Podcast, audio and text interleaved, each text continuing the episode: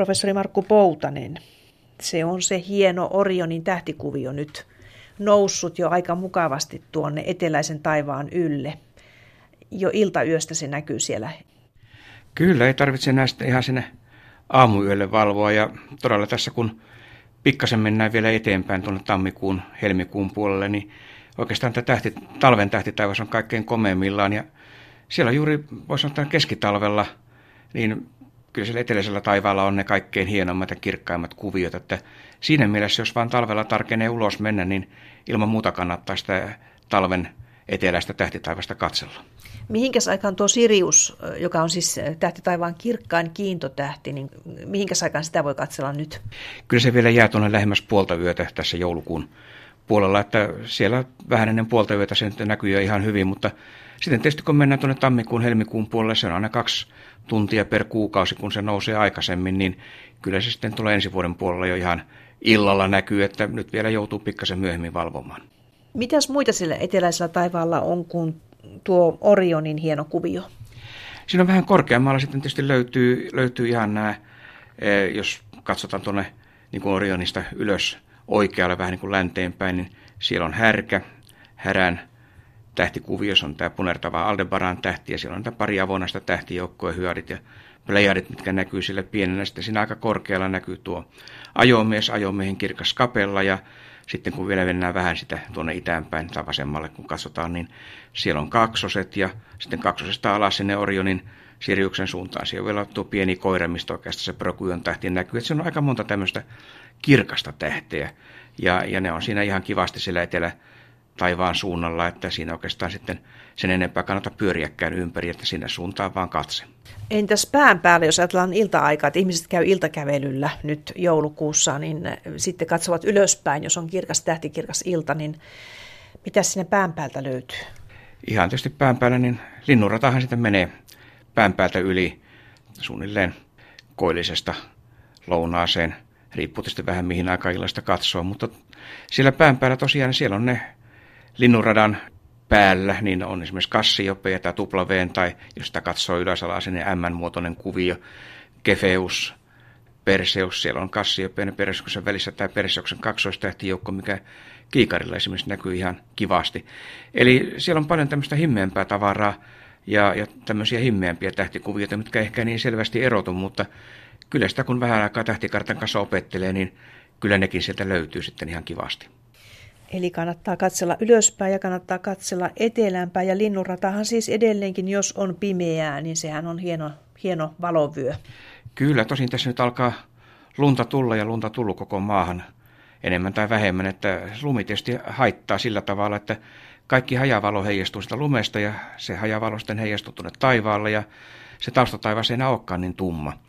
Eli linnunrata näkyy kyllä paljon heikommin. Tietysti totta kai kun mennään tuonne kaupungin ulkopuolelle, missä on pimeää ja riittävän pimeään paikkaan, niin kyllähän se näkyy sieltä, mutta tietysti se kaikkein paras aika oli tuossa myöhäissyksyllä ennen lumien tuloa, jolloin oli niin pimeää kuin ylipäänsä voi olla, että nyt pikkasen huononee, mutta pimeässä paikassa, niin kyllähän se linnunrata on todella vaikuttavan näköinen. Sitä kannattaa siis joka tapauksessa kuitenkin katsella, vaikka tuo lumi nyt sitten heijasteleekin valoja ja linnunrata ei näy yhtä hienona kuin syksyn pimeydessä.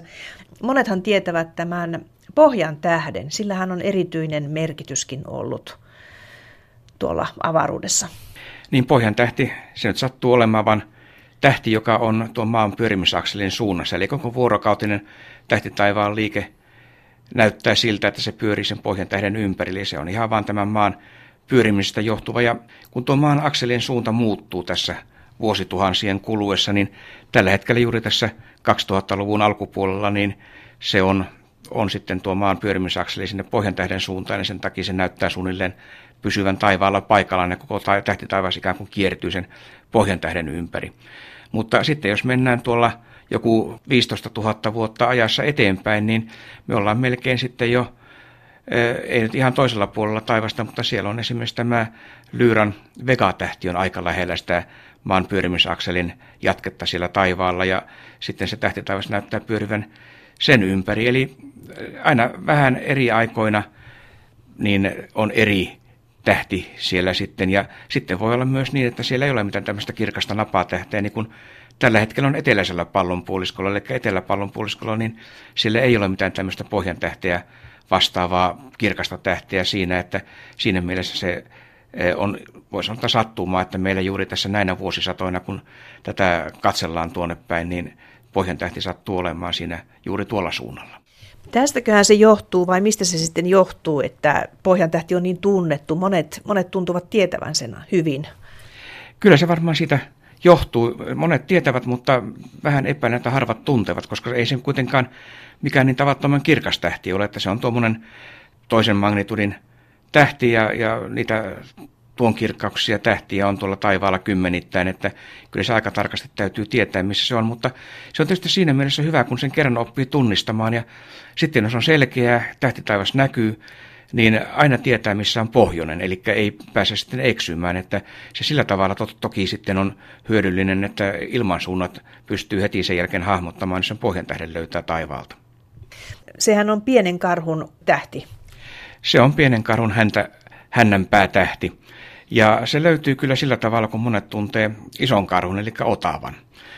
Ja tämä otava on yksi osa isoa karhua. Otavan, otavasta lähdetään sitten menemään sitä otavan kauhasta tuonne ylöspäin ja, ja tuota, sitten tämmöisen kauhan pään kahden tähden suunnilleen viisin kuusinkertainen matka mennään, päädytään siihen pienen karhun pohjan tähteen. Siinä oikeastaan sen ympärillä ei ole mitään semmoista toista yhtä kirkasta tähteä. Et siinä mielessä, jos se löytää, niin oikeastaan sitä ei voi sitten sekoittaa mihinkään muuhun tähteen, koska siinä kuitenkin menee pikkainen matka ennen kuin sitä löytyy sitten yhtä kirkkaita tähtiä. Esimerkiksi tuossa pienessä karhussa, niin siellä on sitten sen karhun toisessa päässä löytyy niitä suunnilleen yhtä kirkkaita tähtiä, mutta juuri tämä hännänpään tähti, niin se on se pohjan tähti ja, ja se on tuollainen, sanotaan suunnilleen yhtä kirkas kuin nuo otavan tähdet, mutta, mutta kuitenkin sillä tavalla vähän vaikeammin hahmotettavissa sieltä taivaalta. Se on, se on oikeastaan yllättävän korkealla. Et Suomessahan se, tuo pohjantähden korkeus sieltä pohjoisesta, niin se on sama kuin tämän havaintopaikan leveysaste. Eli jos me täällä Helsingistä katsotaan, niin se on noin 60 asteen korkeudella siellä, ja sitten jos me mennään tuonne Utsjoelle saakka, niin se on noin 70 asteen korkeudella, eli se on melkein pään päällä siellä sitten, ja tietysti jos mennään Pohjoisnavalle saakka, niin silloin se on ihan suoraan pään päällä, tai vastaavasti, jos me matkustetaan päivän tasajalla, niin se pohjantähti näkyy juuri ja juuri sitten taivaanrannassa. No niin, siinä oli nyt ohje, että miten sitä kannattaa etsiä eri paikoista maapallolla. Sehän on mielenkiintoinen kuvio tuo pieni karhu, kun siinä vieressä aika lähellä on tuo iso karhu, niin onhan se jännä, että kaksi aika samantyyppistä tähtikuviota sieltä löytyy. Että sattuu olemaan nuo tähdet sillä tavalla, nuo vähän kirkkaammat tähdet, että niistä on saatu tämmöiset kuviot aikaiseksi.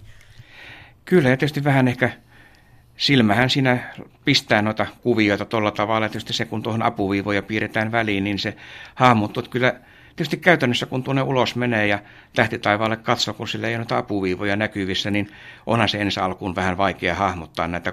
Mutta kyllä se pienellä harjoittelulla sitten niin aika nopeasti sitä oppii myös ihan siellä tähtitaivaalta hahmottamaan samanlaiset kuviot kuin mitä tuosta tähtikartalta näkee. Kyllä, sitä kannattaa harjoitella tosiaankin tähtikartan avulla tuota tähdistöjen tuntemista ja erottamista.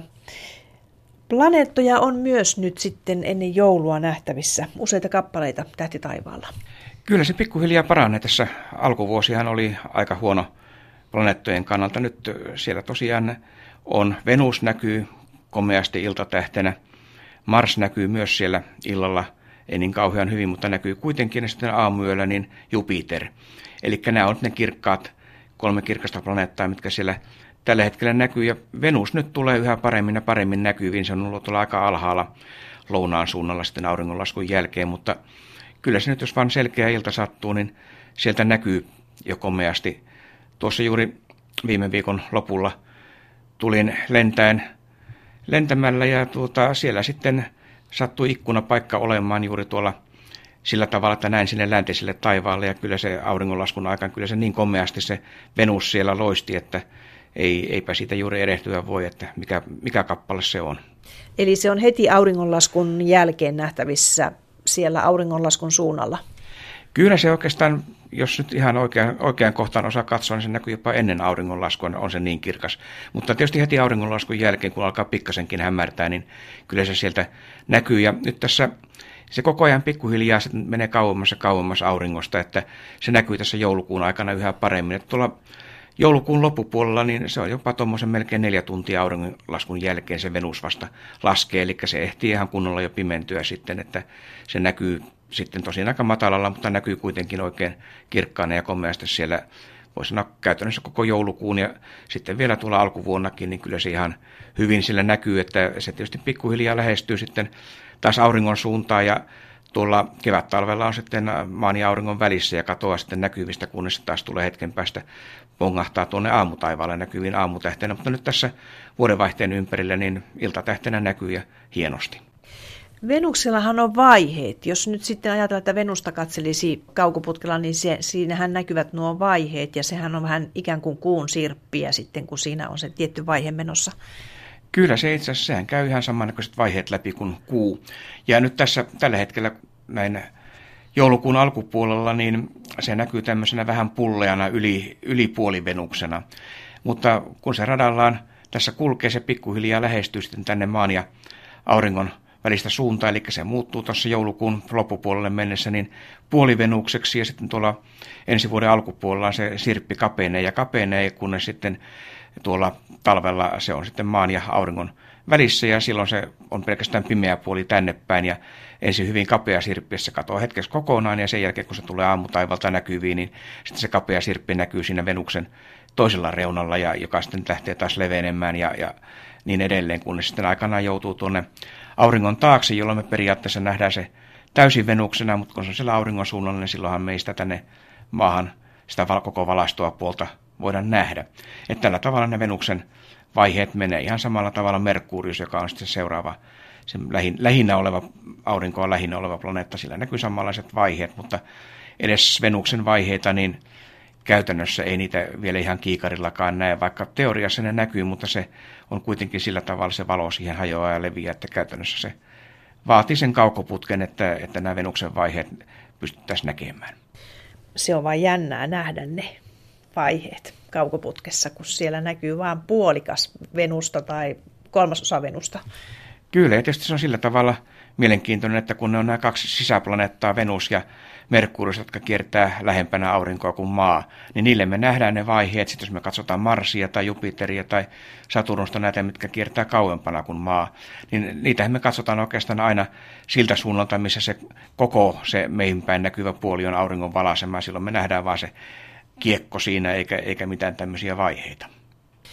Ja Mars on etelätaivaalla. Mars on, joo, se on aika lähellä itse asiassa Venusta ja siitä jonkun verran itäänpäin, mutta Mars on kyllä sen verran himmeä, että kyllä se sitä oikeastaan joutuu sitten sillä tavalla tarkkaan katsomaan. Siellä on niitä muitakin kirkkaita tähtiä, että nyt ei, ei oikeastaan niihin sitten voi sekoittaa. Siinä on kuu on nyt tässä ihan kohta, eli viides päivä itsenäisyyspäivän aattona, niin kuu, kuun sirppi on siinä lähellä Marsia, että se ehkä toimii sitten tämmöisenä hyvänä pointterina. Siellä Mars on tämmöinen vähän punertava kappaleesta tarkkaan katsoo, ei se mikään tämmöinen kirkkaan punainen tietenkään ole, mutta kun tarkkaan katsoo, niin huomaa, että se on punertavampi kuin siinä ympärillä tähdet, ja kuitenkin se on kirkkaan, kirkas niin, että se on yhtä kirkas kuin ne kaikkein kirkkaimmat tähdet siellä, niin sillä sen kyllä sieltä erottuu. Ja se laskee sitten tuossa jo iltayöstä, että se täytyy sinne, kun pimeä tulee, niin sieltä etelän suunnalta vähän myöhemmin lounaan suunnalta sitä yrittää etsiä. Aika matalallahan se on. Ja sitten on tuo tähtitaivaan suurin planeetta meidän aurinkokunnassamme, eli se on Jupiter, ja se on siis edelleenkin vain aamutaivaalla nähtävissä. Kyllä se pikkuhiljaa sieltä tulee, että nyt se on tuossa aamuhämärissä, se on ehtinyt etelään. Eli kun tässä talvi sitten etenee, niin kyllä se sieltä pikkuhiljaa nousee niin, että me ruvetaan näkemään sen myös tuolla iltataivaalla, että se koko ajan, ajan tulee sitten. Mutta tällä hetkellä vielä, niin tosiaan se on aamuyöstä, nousee, nousee sieltä aamuyöstä ja sitten sinne aamun sarastukseen mennessä ehtinyt etelän suuntaan. Tuossa juuri itse asiassa, kun tätä nauhoitusta tehdään, niin tuota, tässä aamulla oli hetki selkeä ja näin siinä juuri vähäinen auringon nousu, niin kyllä se aika komeasti sillä etelätaivaalla loisti ja, ja ei siitäkään niin kuin erehtyä voi siinä vaiheessa, kun alkaa, aamu sarastaa ja, ja tähdet alkaa pikkuhiljaa kadota siitä, niin kyllä se Jupiter sieltä vielä näkyy todella komeasti sitten siinäkin vaiheessa. Ja sitten jos vielä ihan pimeällä ehtii katsomaan, niin kyllä se aika hienosti sieltä matalalta etelätaivaalta tai kaakkoistaivalta näkyy. No entäs nämä muut, jotka periaatteessa paljalla silmällä voitaisiin nähdä? Saturnusko ei näy nyt? Saturnus on siellä auringon takana, että sitä, sitä nyt on turha yrittää tässä lähi, lähikuukausina. Ja Neptunus ja Uranus, ovatko ne taivaalla, mutta nehän ovat sitten kaukoputkikohteita? Ne on kaukoputkikohteita, kyllä ne siellä itse asiassa ne on molemmat iltataivaalla. Ja, ja siinä mielessä sitten niin, niin tuota, nähtävissä ja löydettävissä ne vaan vaatii pienen kaukoputken ja hyvän hakukartan, että ne löytyy. Ja tuossa itse asiassa niin uuden vuoden aattona on semmoinen tilanne, että Mars on siinä ihan noin kuun näennäisen läpimitan päässä Neptunuksesta, että Neptunus on siinä vasemmalla puolella ja, ja Mars on siinä oikealla puolella ja jos sen Marsin löytää sieltä ja sitten sattuu olemaan kaukoputki ja sitä suunnilleen kuun läpi mitään verran siirtää sitä sinne itäänpäin, niin Neptunus pitäisi löytyä sieltä, että tämä voisi olla sitten mahdollisuus löytää sitä ilman hakukarttaakin, mutta kyllä se kaukoputken joka tapauksessa vaatii ja kaukoputkessakin, niin se näkyy semmoisena, jos näkyy ylipäänsä pienenä läiskänä, niin se on hyvin tämmöinen vaatimaton pieni se täplä siinä, että sen juuri ja juuri voi tähdestä erottaa, mutta eipä sitä paljon muuta näekään.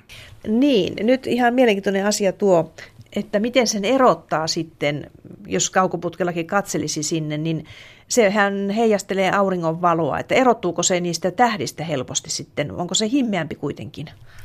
Ei se oikeastaan se erottuu sillä, että jos on riittävän hyvä tai riittävän iso suurennus, niin se näkyy semmoisena pienenä kiekkona.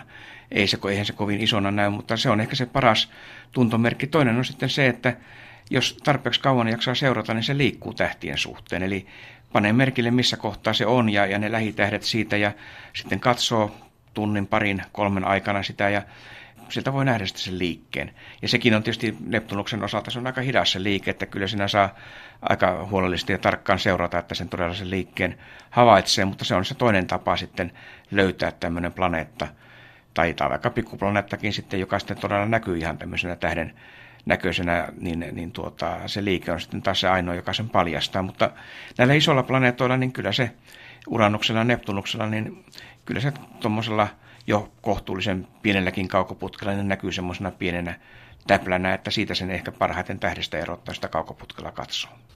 Nyt marraskuussa on jälleen tähdenlentojakin tiedossa, eli Geminidien tähdenlentoparvi lentää nyt sitten kohtapuoliin. Kyllä, se on tässä aina joulukuussa. Sehän on oikeastaan toinen näitä vuoden kuuluisimmista parvista, sillä kesällä elokuussa on nämä Perseidit ja nyt on tuota tämä Geminidit tässä joulukuussa. Tänä vuonna tietysti vaan sattuu sillä tavalla huono tuuri. E, no tietysti selkeätä säätä ei tiedä, mutta, mutta sillä tavalla, että tässä on itse asiassa juuri tuon maksimin aikaa, niin on täysi kuu. Ja e, täysikuuhan aika tehokkaasti kyllä valaisee on taivaan, niin että ne himmemmät tähdelle nyt ainakin, niin kyllä ne on niitä vaikeaa nähdä. Tosin näistä Geminideissä se on aika usein tämmöisiä kirkkaita, seassa myös tämmöisiä kirkkaita tähdenlentoja, että ne tietysti näkyy paremmin, mutta onhan se toki paljon hienompaa olisi katsoa sitä ihan tämmöiseltä täysin pimeältä taivaalta, kun, kun että se täysikuu möllöttää sinne vieressä, mutta minkäs mahtaa, no näitä tulee joka vuosi, Geminidit on aika tämmöisen tasaisen varma tähdenlentoparvi joka vuosi, että täytyy sitten odottaa sitä vuotta, kun kuu ei ole siinä ihan vieressä häiritsemässä.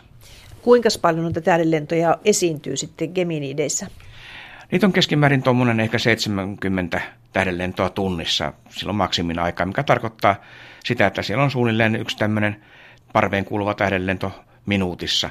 Että ei, ei mitään semmoista tähtisadetta, että koko ajan sieltä ryöppyä, vaan aika harvakseltaan, mutta kuitenkin niin, että jo ihan tuommoinen satunnainen taivaalle katselee, jaksaa sen parin kolme minuuttia sinne taivaalle katsoa, niin aika todennäköisesti siellä se tähdenlento jo näkyy sitten, että normaalisti jos tuommoisena satunnaisena yönä menee ulos, niin siinä saattaa hyvinkin vierähtää puoli tuntia ennen kuin sen ensimmäisen tähdenlennon näkee, ja silloinkin tietysti sitten huonolla tuurilla katsoo juuri toiseen suuntaan, niin siinä mielessähän kyllä nämä parvet on paljon helpompia ja antoisampia, että siellä ei ihan kauhean kauan tarvitse katsoa, että se ensimmäisen tähdenlennon näkee. Ja maksimi on siis tuossa kuun puolivälin tienolla 14. päivä joulukuuta. Joo, se on 14. päivän paikkeilla se maksimi. Tosin niitä esiintyy kyllä ihan tästä melkein joulukuun alusta sinne vähän yli joulukuun puoleen väliin harvakseltaan, mutta sitten se kaikkein suurin aktiivisuus on juuri siinä 14. päivän yönä, edellisenä yönä, seuraavana yönä niitä on myös aika paljon, että se ei välttämättä, jos juuri se yö sattuu olemaan pilvinen, niin voi sitten yrittää, voi olla yritetty edellisenä yönä tai sitten vielä voi ehkä yrittää seuraavana yönä, mutta aika pian oikeastaan tämän maksimin jälkeen se sitten loppuu, eli se loppurysäys tulee melkein siinä, siinä tuota tämän aktiivisuusjakson loppupuolella ja tämmöistä hiljasta vaihetta sillä alussa on sitten vähän pitempään, että, että kannattaa tuossa juuri sillä viikolla jo vähän aikaisemmin yrittää katsoa, että jos siltä näkyy niitä tähdenlentoja, mutta se maksimi tosiaan, niin siellä on semmoinen 6, 7, 80, 80 tähdenlentoa tunnissa, että silloin niitä kannattaa ehkä kaikkein eniten yrittää etsiä. Ja ne tähdenlennot tuntuvat tulevan kaksosten suunnalta. Kyllä nämä parvet, nimenomaan niiden nimi annetaan sen mukaan, että mistä, minkä tähdistön suunnalta ne näyttää tulevan. Ja nyt nämä kaksosten tähdistöt, kun se tähän aikaan vuodesta on jo tuolla iltayöstä noussut taivaanrannan yläpuolelle, niin se on oikeastaan melkein voi sanoa, että koko yö on semmoista aikaa, jolloin näitä tähdenlentoja näkyy aika hyvin, että siinä mielessä sitten niin se on helppo, mutta tosiaan juuri tänä vuonna niin se täysikuu sattuu ihan täsmälleen samaan aikaan, että se kuu on yhtä lailla siellä koko yön ylhäällä, että siinä mielessä ei auta yrittää sen paremmin ilta kuin aamuyöstäkään, koska se kuu on siellä näkyvissä. Voi voi, kuu häiritsee nyt tätä valonvälähdysten näkemistä. On toinenkin tähdenlentoparvi nyt sitten joulun tienoilla, ursidit. Ursidien tähdenlentoparvi. Se on paljon vaatimattomampi siellä, joku muutama tähdenlento tunnissa, että siinä mielessä se ei kauhean tämmöinen helppo kohde ole, mutta tietysti siinä mielessä silloin alkaa olla vähän pimeämpää. Meillä on tällä hetkellä, että tänä vuonna niin vähän pimeä joulu tuon kuun suhteen, että kuu on sitten sinne menossa kohti uutta kuuta ja siellä on ihan välipäivien aikana joulun ja uuden vuoden välissä niin on uusi kuu, että siellä on hyvin pimeätä sitten siinä vaiheessa että ursideja, ei niitä muutama kymmenen kappaletta tunnissa, että niitä voi, voi sitä yrittää katsoa. Sitten tietysti niitä satunnaisia tähdenlentoja koko ajan, mutta siinä mielessä tämä nyt alkaa olla se vuoden, vuoden viimeisimmät tähdenlennot tässä menossa ja ennen kuin taas sitten päästään näiden ens, ensi vuoden tähdenlentojen pariin ja joka vuosihan ne on suunnilleen samaan aikaan nämä samat parvet näkyvissä, kun maa aina radallaan kulkee sen saman soravanaan poikki. Pukki voi ihailla ursideja, kun matkaa tuolta avaruudesta Petteri Punakuonon kanssa. Kyllä joo. Tänä vuonna, kun ei se kuu ole valaisemassa, niin ehkä sitten nämä tähdenlennot. Näin siis joulunakin on tällaista tähtitaivaallista näytelmää nähtävissä. Nyt katsoin netistä, niin siellä oli jo halokuvia. Jotkut ihmiset olivat ottaneet halokuvia ja jotkut kyselivät siellä kovasti joillekin sivuilla, että mitä nämä ilmiöt ovat. Mutta halojahan siellä oli kuvattu ja siellä oli oikein isoja haloilmiöitä nähty. Kyllä niitä näkyy ja tässä oikeastaan talven mittaan näkyy kahdenkinlaisia. Toiset on niitä, mitkä on tuolla korkeammalla taivaalla ihan näiden yläpilvien aiheuttamia – missä joko aurinko tai kuu sitten sen ympärillä on kehä tai, tai sivuaurinkoja tai hyvinkin monimuotoisia, mutta sitten semmoinen ihan mielenkiintoinen haloilmiö tai näitä oikeastaan tämmöisiä valopylväitä ja, ja vastaavia, niin ihan tämmöisiä keinotekoisia syntyy aika usein noiden laskettelukeskusten lähelle, kun nämä lumitykit puhaltaa lumipölyä ja, ja sitten se nousee, se ohut pöly tuohon vähän korkeammalle ja sitten siellä nämä katuvalot sun muut paistaa, ne tekee aika hienoja kuvioita välillä, että niitä oikeastaan tämmöisiäkin kannattaa katsoa, varsinkin jos on jonkun tämmöisen laskettelukeskuksen lähellä, missä tietää, että siellä on lumitykit pyörimässä, niin ihan kannattaa mennä illalla kävelemään pimeän aikana ja katsomaan, että jos niitä näkyy tämmöisiä valopilareita siellä sitten, niin ne voi olla todella upean näköisiä silloin, kun tämä äityy oikein komeaksi tämmöinen näytelmä. Semmoisia voivat ihmiset aikaan saada, eräänlaisia haloja. No revon tulijahan on myöskin siis nähty ja revontuliaktiivisuutta on yhä nyt ilmeisesti odotettavissa vieläkin. Kyllä sitä koko ajan tulee. Tietysti tämä auringon aktiivisuus menee koko ajan pikkuhiljaa alaspäin, mutta juuri tässä laskevassa vaiheessa, niin siellä on niitä purkauksia auringossa ja nehän ne aiheuttaa sitten revontulia. Niitä on oikeastaan tässä koko syksy ollut sillä tavalla, että voi sanoa, että melkein harva se yö, jos selkeä on ollut, niin tuonne Urson taivaanvahtiin kertyy näitä revontulikuvia ja e, niiden ennustaminen tosiaan se on aika vaikeaa ja, ja, ja käytännössä mahdotonta, että muutamaan päivää pitemmälle ei kyllä pysty ennustamaan, että tuleeko niitä revontulia vai ei.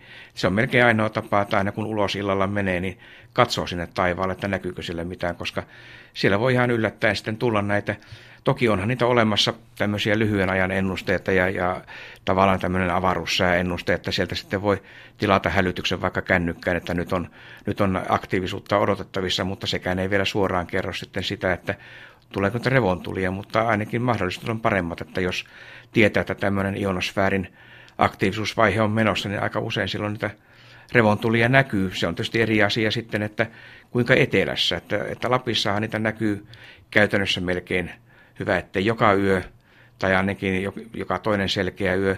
Täällä Etelä-Suomessa taas, niin se voi olla, että voi mennä kuukausi, ettei näe ollenkaan, tai sitten voi olla, että näkyy useana iltana peräkkäin, niin todella mahdotonta ennustaa, että melkein niin kuin oma aktiivisuus on se paras tapa niitä nähdä. Taivaallisia valonäytelmiä, revontulia on siis tiedossa ja nythän on siis myöskin näitä, mistä olemme puhuneet kahdessa edellisessä tähtitaivaassa, siis marraskuussa ja lokakuussa, niin on tähdenpeittoja, eli kuu peittää taas taakseen tiettyjä tähtiä.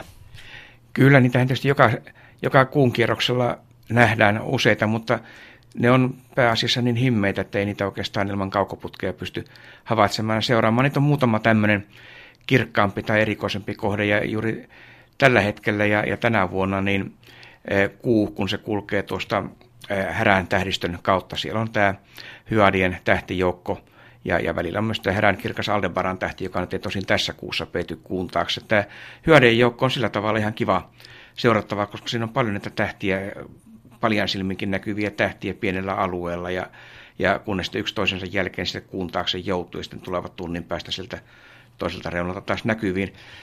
Tämä kuu on sillä tavalla tietysti nyt tänä vuonna ilkeä, että se sattuu juuri olemaan taas siinä täyden kuun vaiheessa, siinä vaiheessa, kun se menee tuosta härän tähdistön yli, eli niitä on todella vaikea seurata, koska se täysikuu on, on niin kirkas, että ne tähdet oikeastaan peittyy sinne, että kaikkein otollisin tilanne on juuri semmoinen, että, että on kuun ensimmäinen neljännes, eli iltayöstä jossain siellä vähän enemmän, sanotaan auringonlaskun jälkeen kuu kulkisi jonkun tämmöisen joukon läpi, jolloin se kuun pimeä reuna, ne peittyy sinne pimeän reunan taakse. Se on ehkä se kaikkein vaikuttavimman näköinen, kun sitä pimeän reunan kohtaa ei tarkkaan näistä tähti vaan yhtäkkiä katoaa. Ja, ja se on jotenkin semmoinen aika, aika erikoinen näky, jos tämmöisen kirkkaamman tähden katoaminen tai kirkkaamman tähden katoamisen kuun taakse, niin pääsee näkemään. Et siinä mielessä tämä nyt olisi tämmöinen otollinen tilanne, mutta tosiaan se kuu on ihan nyt käytännössä täysikuuna tuossa tuona yönä, kun se menee yli, niin ei, eipä sitä kauhean paljon näe, mutta on ainakin hyvä panna mieleen, että jos, jos sattuu tilaisuus olemaan, niin kannattaa yrittää katsoa, mitä sieltä näkee. Niin ja ainakin kuuta kannattaa katsella. Sehän on kanssa ihan mielenkiintoisen näköinen. Ihan pelkällä kiikarilla katsottuna kuuhan on hieno. No tässä on tätä kuuta tullut vähän haukuttua, että kehutaan nyt tosiaan juuri sitä niin päin, että jos ei kerran muuta voi tehdä, niin katsotaan kuuta. Ja todella kiikarilla näkee jo hyvin paljon, pienellä kaukoputkilla näkee vielä paljon enemmän. Se tietysti tämä täydenkuun hetki on sillä tavalla vähän huono, että siinä oikeastaan niitä varjoja ei paljon näe. Se on aika litteä se e, kuu, tai se näyttää semmoiselta hyvin piirteettömältä, että kaikkein paras aika katsoa kuuta on myös semmoinen ensimmäisen neljänneksen tai viimeisen neljänneksen aikoihin, jolloin se on puolikuuna tai pikkasen pulleana kuuna, jolloin siellä on, on sitten nämä varjot näkyvissä pinnalla ja se luo semmoisen paljon kivemman kolmiulotteisen illuusion siitä, kun ihan tämän täyden kuun hetki, jolloin me tosiaan katsotaan suoraan samalta suunnalta kuin mistä aurinko paistaa ja me ei, ei niitä varjoja nähdä ollenkaan. Ja hieno haaste on ihmisille se, että ottavat valokuvia kuusta. Se on nimittäin itse asiassa aika helppoa. Joo, se on tavallaan helppoa ja tavallaan haastavaa. Helppoa se on siinä mielessä tosiaan, että siinä ei kauhean kummoisia välineitä sillä, siinä mielessä tarvitse, että kuu on kirkas ja, ja siihen riittää hyvin lyhyet valotukset ja ei, ei tarvitse mitään seurantalaitteita ihan jalustalla paikallaan olevalla kameralla saa otettua. Se, mikä ehkä siinä on se kaikkein haastavin, että se kuitenkin se on aika pieni. Että jos tuommoisella normaalia objektiivilla ottaa, niin se jää niin tolkuttoman pienenä siihen kuvaan, että oikeastaan se vasta siinä kuva, kuvauksen jälkeen tajuat, kuinka pieni se siellä taivaalla on. Silmähän aina vähän valehtelee näitä koko suhteita. Että se, kyllä se vaatii tuommoisen käytännössä niin vähintään joku ehkä lähemmäs 500 millisen teleobjektiivin, että tästä ihan oikeasti saa semmoisia kunnollisia kuvia, missä, missä jo näkyy yksityiskohtia. Ja sitten tietysti jos kaukoputken läpi kuvaa, niin se on tietysti ihan eri taiteen laji sitten, mutta kyllä jo sanotaan kohtuullisen tämmöisillä normaaleilla harrastajavälineillä, niin kyllä sitä aika, voi sanoa todella hienoja kuvia sitä saa.